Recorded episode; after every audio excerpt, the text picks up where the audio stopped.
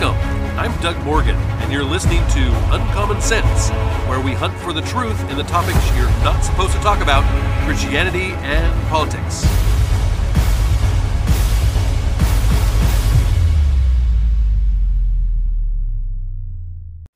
In our last podcast, we took a look at progressive Christianity and what it looks like. We did a deep dive into an article written by Alisa Childers uh, for the Impact 360 Institute. And today we'll conclude our look at progressive theology and what it teaches, but also cover what to do when talking to a progressive Christian. We start with the question of was the resurrection an historical event or a helpful metaphor? With a lowered view of the Bible and a rejection of atonement, as we talked about last time, the, the next domino to fall will naturally be the resurrection. If sin doesn't separate us from God, and Jesus didn't really die to, or even need to die to reconcile us to the Father, well, his physical resurrection becomes a bit of a mute point, don't you think? To be sure, not every progressive Christian uh, denies the, the, the body uh, bodily resurrection of Jesus. But remember, action is emphasized over belief. So, what one actually believes about the resurrection becomes, well, less important. A few years ago, a popular progressive blogger published a post written by a progressive Christian's pastor about how to talk to your kids about Easter. In it, she wrote, the point of the Easter story isn't whether or not Jesus literally rose from the dead. We're missing the point if we're fighting over the historical accuracy of a bodily resurrection. She went on to, to advise parents to tell their kids that stories don't have to be factual to speak truth. Often the emphasis is shifted from it being a, a historical reality to the lessons that we can learn from the story. This matters because the apostle Paul wrote, quote, if Christ has not been raised, our preaching is in vain. And and so is your faith. And if if Christ has not been raised, your faith is futile and and you are still in your sins. I mean, that's directly from 1 Corinthians 15, 14 through 17. The, the truth of, of Christianity stands or falls based on the, the resurrection of Jesus being an actual historical event. Scripture tells us that if it didn't happen, then we have no hope for salvation. That gets us to heaven, hell, and the final judgment. Let's let's look at progressive Christian theology like a set of, of building blocks. Without sin, atonement, and resurrection, there's nowhere for the heaven and hell block to stand, right? I mean, if, if we were never separated from God in the first place, what would be the purpose of separating people uh, out into heaven and hell for eternity? I mean, this is why many progressive Christians uh, affirm some form of universalism. The, the idea that all humans, and in some cases, all creation and even, even fallen angels, will be saved and and and spend eternity with God. Everybody. Nadia Bolz Weber said, "quote I I confess that I am a Christo-centric universalist. What that means to me is that whatever God was accomplishing, uh, essentially on the cross, the Christological event was for the restoration and redemption and reconciliation of all things and all people and all creation, everyone, unquote.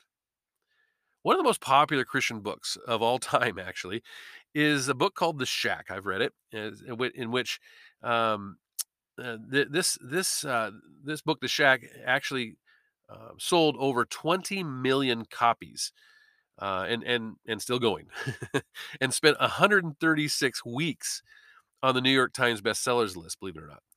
Its theological influence on the evangelical church is really incalculable. A, a few years ago, its author, William Paul Young, wrote a book called Lies We Believe About God, which uh, illuminates the, the theology that in, in, informed the shack. In it, he wrote that he believes everyone will be saved. Yes, everyone will be saved and calls this view universal salvation. This matters because hell is God's way of quarantining evil forever. Es- essentially, God's promise to make all things new and wipe every fear from our eye is based upon the fact that he will deal with evil once and for all, uh, and for all, right? Uh, heaven is the pinnacle of God's great rescue plan, one that he offers to everyone.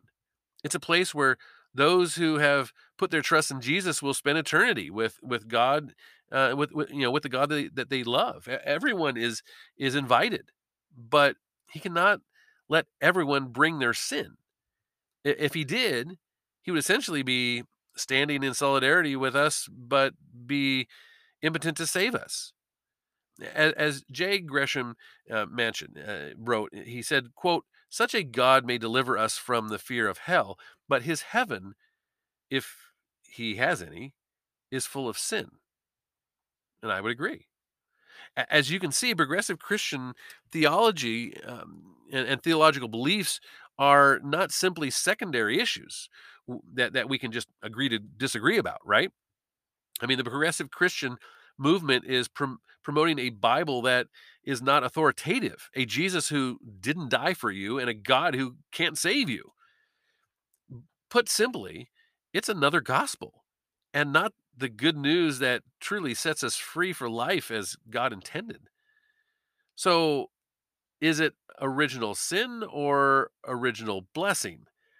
Recently, Michael Gungor uh, of the uh, Liturgist podcast tweeted this. He said, quote, heaven is not a place where you are made perfect after you die. Heaven is a realization that you're already perfect as you are now. With over 63,000 followers on Twitter, many of whom are current and former evangelical Christians, it's not a stretch to say this idea has become mainstream. But there seems to be a major disconnect between this sentiment and the evil and suffering that that we see all around us every day. For example, we, we've seen the news cycle just inundated with images surrounding racism and rioting and looting and arson and brutality and all those things, right? We see humans e- e- enacting evil against other humans every time we turn on the news or or check the, the, the Twitter feeds or whatever. We, we can look around us and rightly recognize that there is something wrong with the world, something wrong with us. And in the wake of the the civil unrest in our nation right now, it's important to acknowledge an, an ancient core belief of Christianity, the doctrine of original sin. Original sin teaches that because of Adam's rebellion against God in the Garden of Eden, every human is born with sinful desires, as as our uh, as our first parents, Adam and Eve, have passed that sin on to us, that sin nature, so to speak. So, what is original blessing? Well, generally speaking, progressive Christians deny that we have a sin nature and that our sin separates us from God.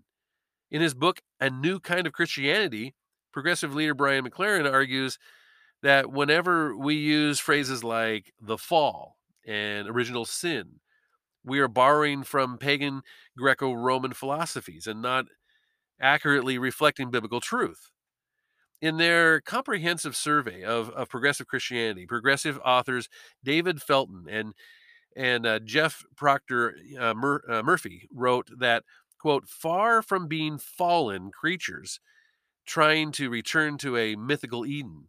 Human beings are emerging as a species from more primal and baser instincts to become more responsible and mature beings. Unquote. Rather than affirming original sin, they advocate for what they call original blessing instead. Often progressive Christians teach that our sin isn't what separates us from God, but it's our shame that makes us feel separated from Him. This is what Richard Rohr refers to as the small self. yes, small self. He teaches that mature faith is practiced by finding the true self and learning to consciously abide in union with uh, the, the presence within us. According to progressive Christianity, sin doesn't separate us from God. We just need to understand how loved and good we already are. This idea is is really antithetical to the uh, scripture and runs contrary to what we experience in our fallen world. But by what standard? What standard? Since the concept of sin has to do with wrongdoing, this brings us to a much bigger question. What is good? what what is good? For a a generous helping of daily moral outrage, all one needs to do is to check their social media news feeds, right? Everyone around us assumes there is some standard of goodness that is being violated. And there are things we should rightly be outraged about, of course. But why is that? We need to ask ourselves by what standard can we proclaim one thing evil and another thing good? What standard allows us to do that? With progressive voices telling Christians to never give up on their dreams, but to them but but but put themselves first and to trust their own hearts and consciences, it's no wonder many follow their breadcrumbs on a path that will inevitably end in moral relativism. With the Bible cast aside uh, or radically reinterpreted, this leaves nothing but personal feelings and preferences to adjudicate right from wrong. To, to illustrate this point, in, in 2017, Jen Hatmaker revealed that she no longer viewed homosexual behavior as sin. In a subsequent interview, she articulated that one of the main reasons she changed her mind was because of Jesus' analogy of good fruit versus bad fruit. Yeah, let me explain. This idea was popularized by, by Matthew Vines in his 2014 book God and the uh, and the Gay Christian. Vines uh, uh, appeals to Matthew 7 15 through 20, which uh, Jesus says this. He says, quote, "You will know them by their fruit." Now he argues that appealing to one's experience of a uh, a particular teaching should help determine its interpretation. Does that make sense? I, in other words, if the traditional biblical understanding of homosexuality is perceived to be harmful to gay people, then it should be reinterpreted. Because Hatmaker and Vines misunderstand what Jesus actually meant by good fruit and bad fruit, they're actually promoting a type of moral relativism that is based entirely on a person's individual feelings. So that brings us to morality and justice. There's a strong cry in our day for justice, but because many in the progressive Christian movement have walked away from any external and therefore fixed moral standard, there is great confusion about what justice looks like. Where when your view of what is good fruit and bad fruit doesn't match mine, then who chooses between us? Can I can I demand that you conform to my standards of right and wrong? Without a moral lawgiver, there can be no objective moral law. It's just my opinion versus your opinion.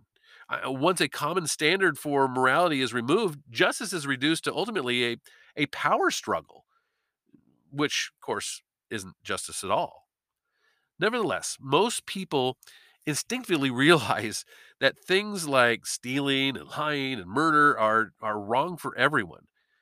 They they also know that bitterness and jealousy and rage can can be destructive to a person's well-being. In other words, most people live as if there's a such there is such thing as as as sin. That brings us to the next question.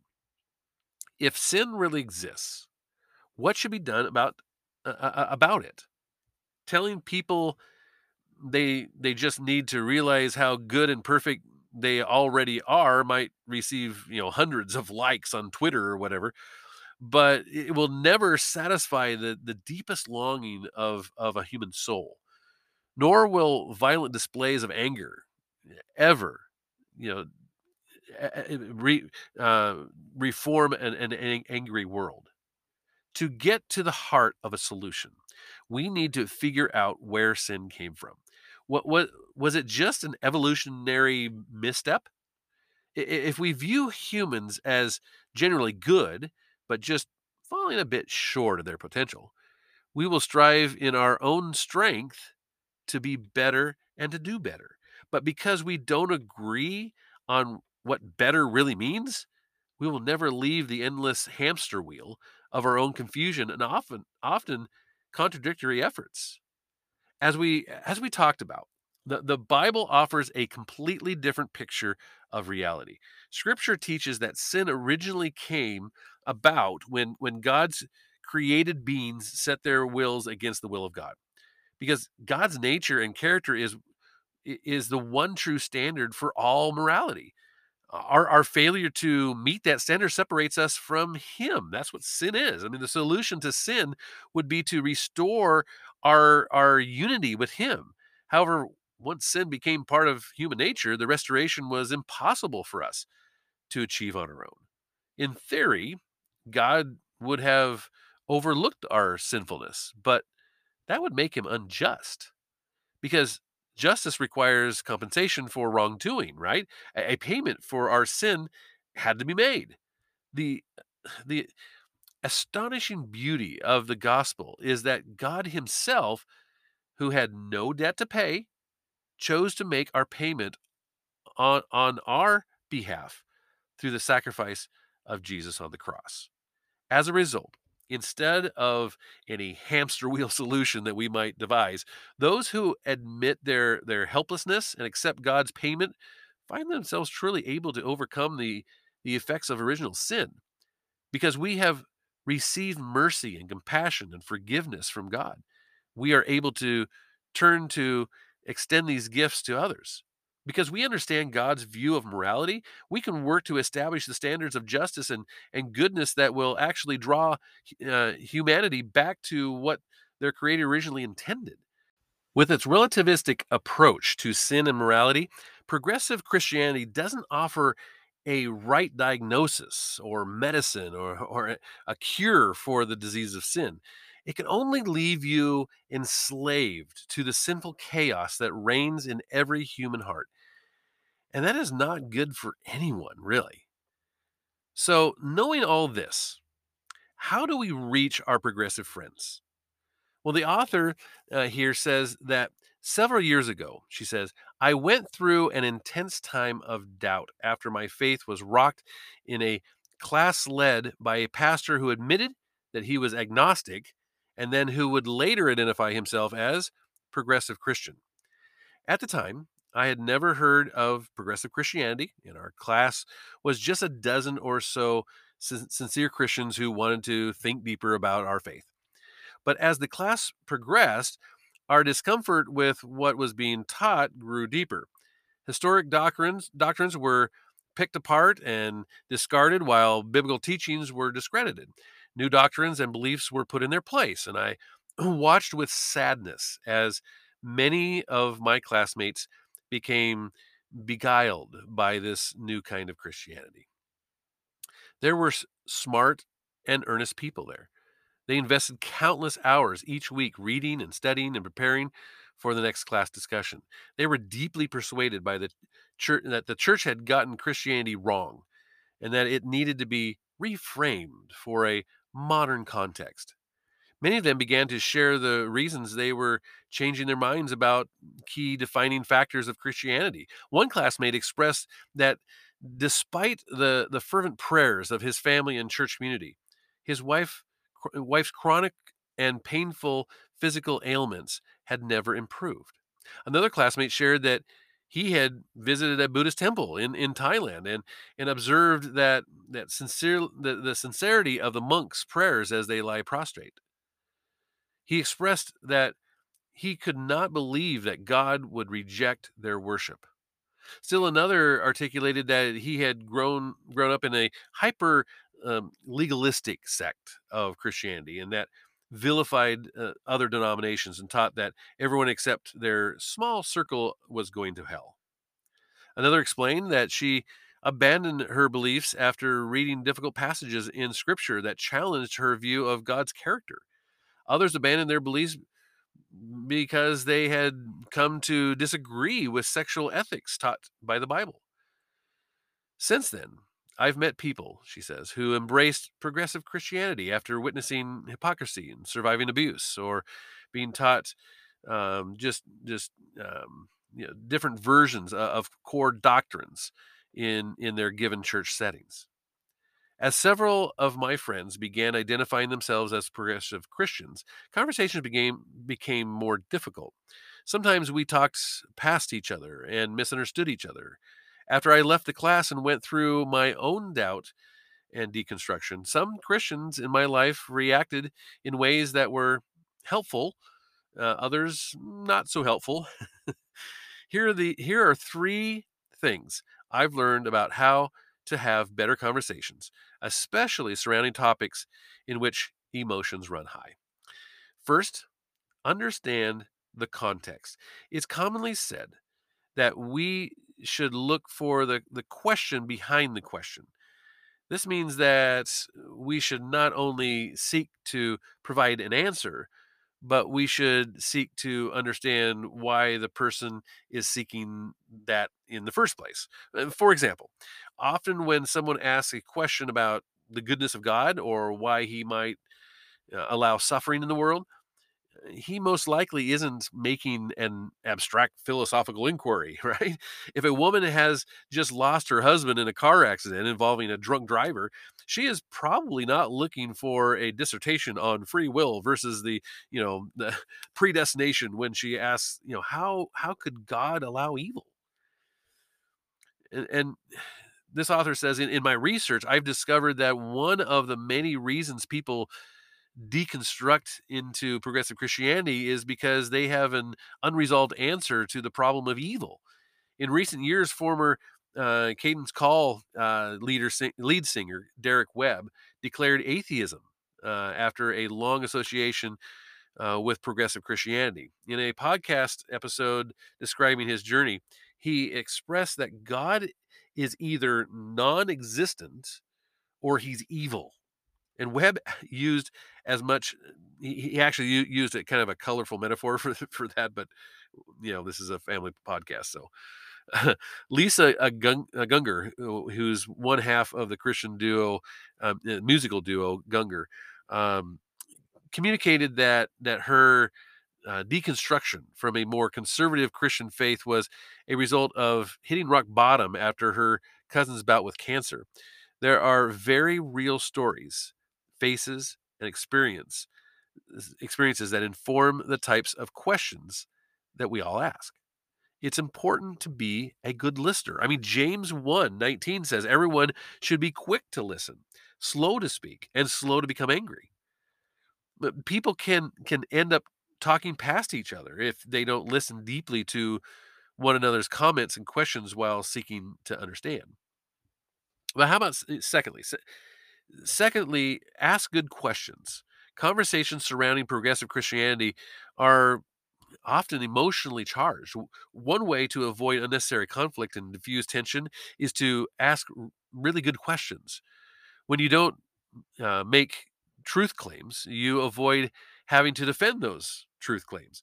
That that's not to say that we shouldn't ever speak truth. Uh, there is a time and a place for that but rather than trying to to hit our progressive friend uh, with an internet winning zinger uh, asking a well placed question is a powerful way to not only better comprehend their belief but to actually expose its its weak points. The burden of proof is is on the one who is is making the claim of course not the other way around. Once a once a progressive friend claimed that that jesus was was not judgmental and didn't uh, exclude anyone and would never use labels to describe people. Well, the knee jerk reaction was to to point out that according to the Bible, Jesus is actually the judge of everyone who has ever lived and and will ever live. That that he uh, excluded lots of people, including the money changers whose temple tables he flipped over, along with everyone who does not do the will of the Father, which of course is, you know, Matthew 7 22 and 23. And that he actually used labels to describe people all the time. I mean, for example, he, he called the aforementioned money changers robbers. However, I, I, I I resisted the urge to drop the truth bomb and ask a question instead, is what this author says. That's interesting. Where where do you get your information about Jesus from? And she blinked in in stunned silence for several uh, seconds before speaking hesitantly. Um, well, I guess I got it from the Bible when I was younger. I replied, "Well, so I have uh, have have you read what Jesus did in Luke 10 when the cities of Chorazin and Bethsaida and Capernaum didn't didn't repent after they witnessed his his miracles? Uh, spoiler alert here, uh, he condemned them to hell, actually. Uh, I don't think so, she responded. uh, the author says, I continue. In, in, in, in fact, have you read about when Jesus called various people enemies and pagans and dogs, foolish or, or cursed? The look on her face indicated that this was new information. but because I had simply asked questions, she was, well, invited in rather than rebuffed. She asked me to share some scripture with her, and toward the end of the conversation, responded, Okay, I need to think about this some more. In my opinion, that's a successful conversation. And all I did was ask questions. This not only kept the discussion from becoming hostile, but it helped my friend to see her her blind spots and swung the door open for more communication. And for the record, it goes both ways. I've had people ask me smart questions that led me to admit where I had been wrong. And let's look thirdly about how to live out the beauty of the truth of the gospel. In class, this this author says, I, I listened to story after story of friends who had inherited a faith that was nothing more than moralism with a distant God. In some cases, it was harsh and unloving. In other cases, compassion for the poor and oppressed was was not present. I am so thankful that my dad, she says, was a lost hippie who had searched for God through Eastern philosophies and Buddhism and and psychedelic drugs before he committed his life to Christ. He wasn't raised as a, as a born again Christian, and he didn't grow up in a church that majored in pizza parties and minored in theology. He didn't have any baggage that clouded his his view of the gospel. Yet, in a, a little country church in Southern California, he heard the gospel for the first time and was struck by his it, its beauty and its its simplicity. A sinner saved by grace. I am so thankful that that my mom had a strong ambition to feed the hungry and clothe the poor. This was the Christianity that was modeled for me. When I encountered intellectual doubt for the first time as an adult, the the grief over what what I I stood to lose was incalculable. This was because of how beautiful I already thought the gospel was. As, as simple as it may be, modeling consistent biblical study, a, a vibrant prayer life, um, repentance, acts of service, and genuine care for other uh, uh, for our neighbor is one of the most powerful tools to draw people to Christ, especially if they've been burned by the church.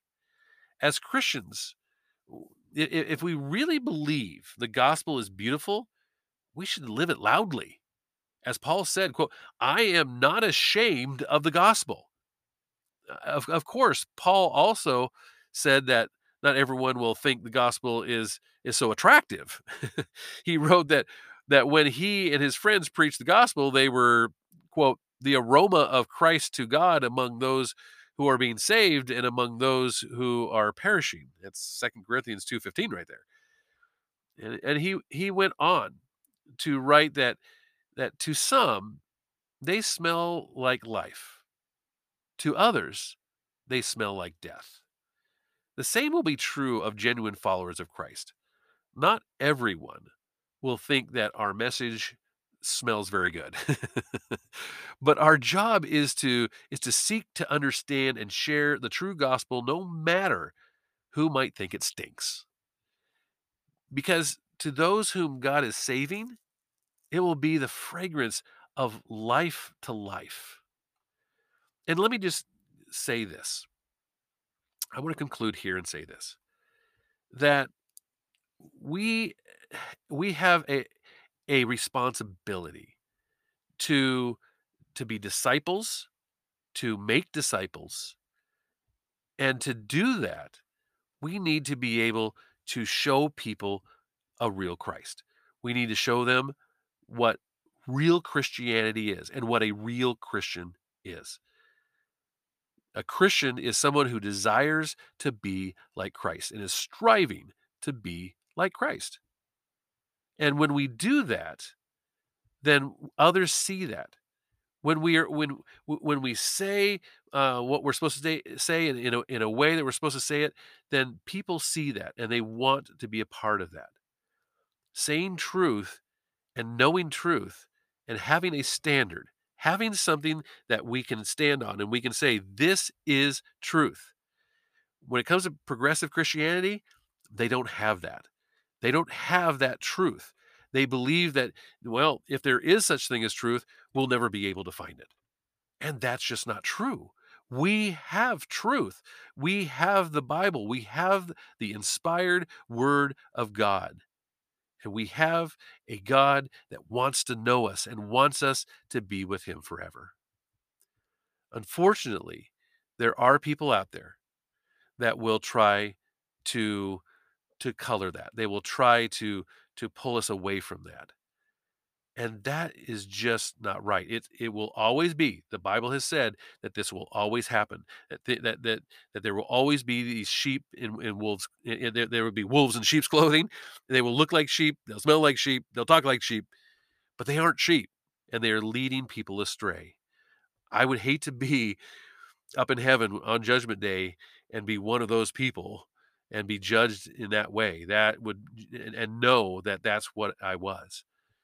But I will say this that uh, everyone can be pulled through the Holy Spirit to Christ, to Jesus Christ, and be saved as long as we have a saving relationship with Him. We have given, we have confessed our sins, and we have said, Lord, please forgive me, and I want to follow you. And we have that relationship. We build that relationship with Him. That's where it's at. It's not about what we do, though we want to do good things once we have that relationship, but it is about relationship. And you may agree with me on that. You may disagree. I would love to hear from you. And you can always do that at uncommonsensepodcast.com. Thank you very much for listening. This podcast is a production of Morganite Communications.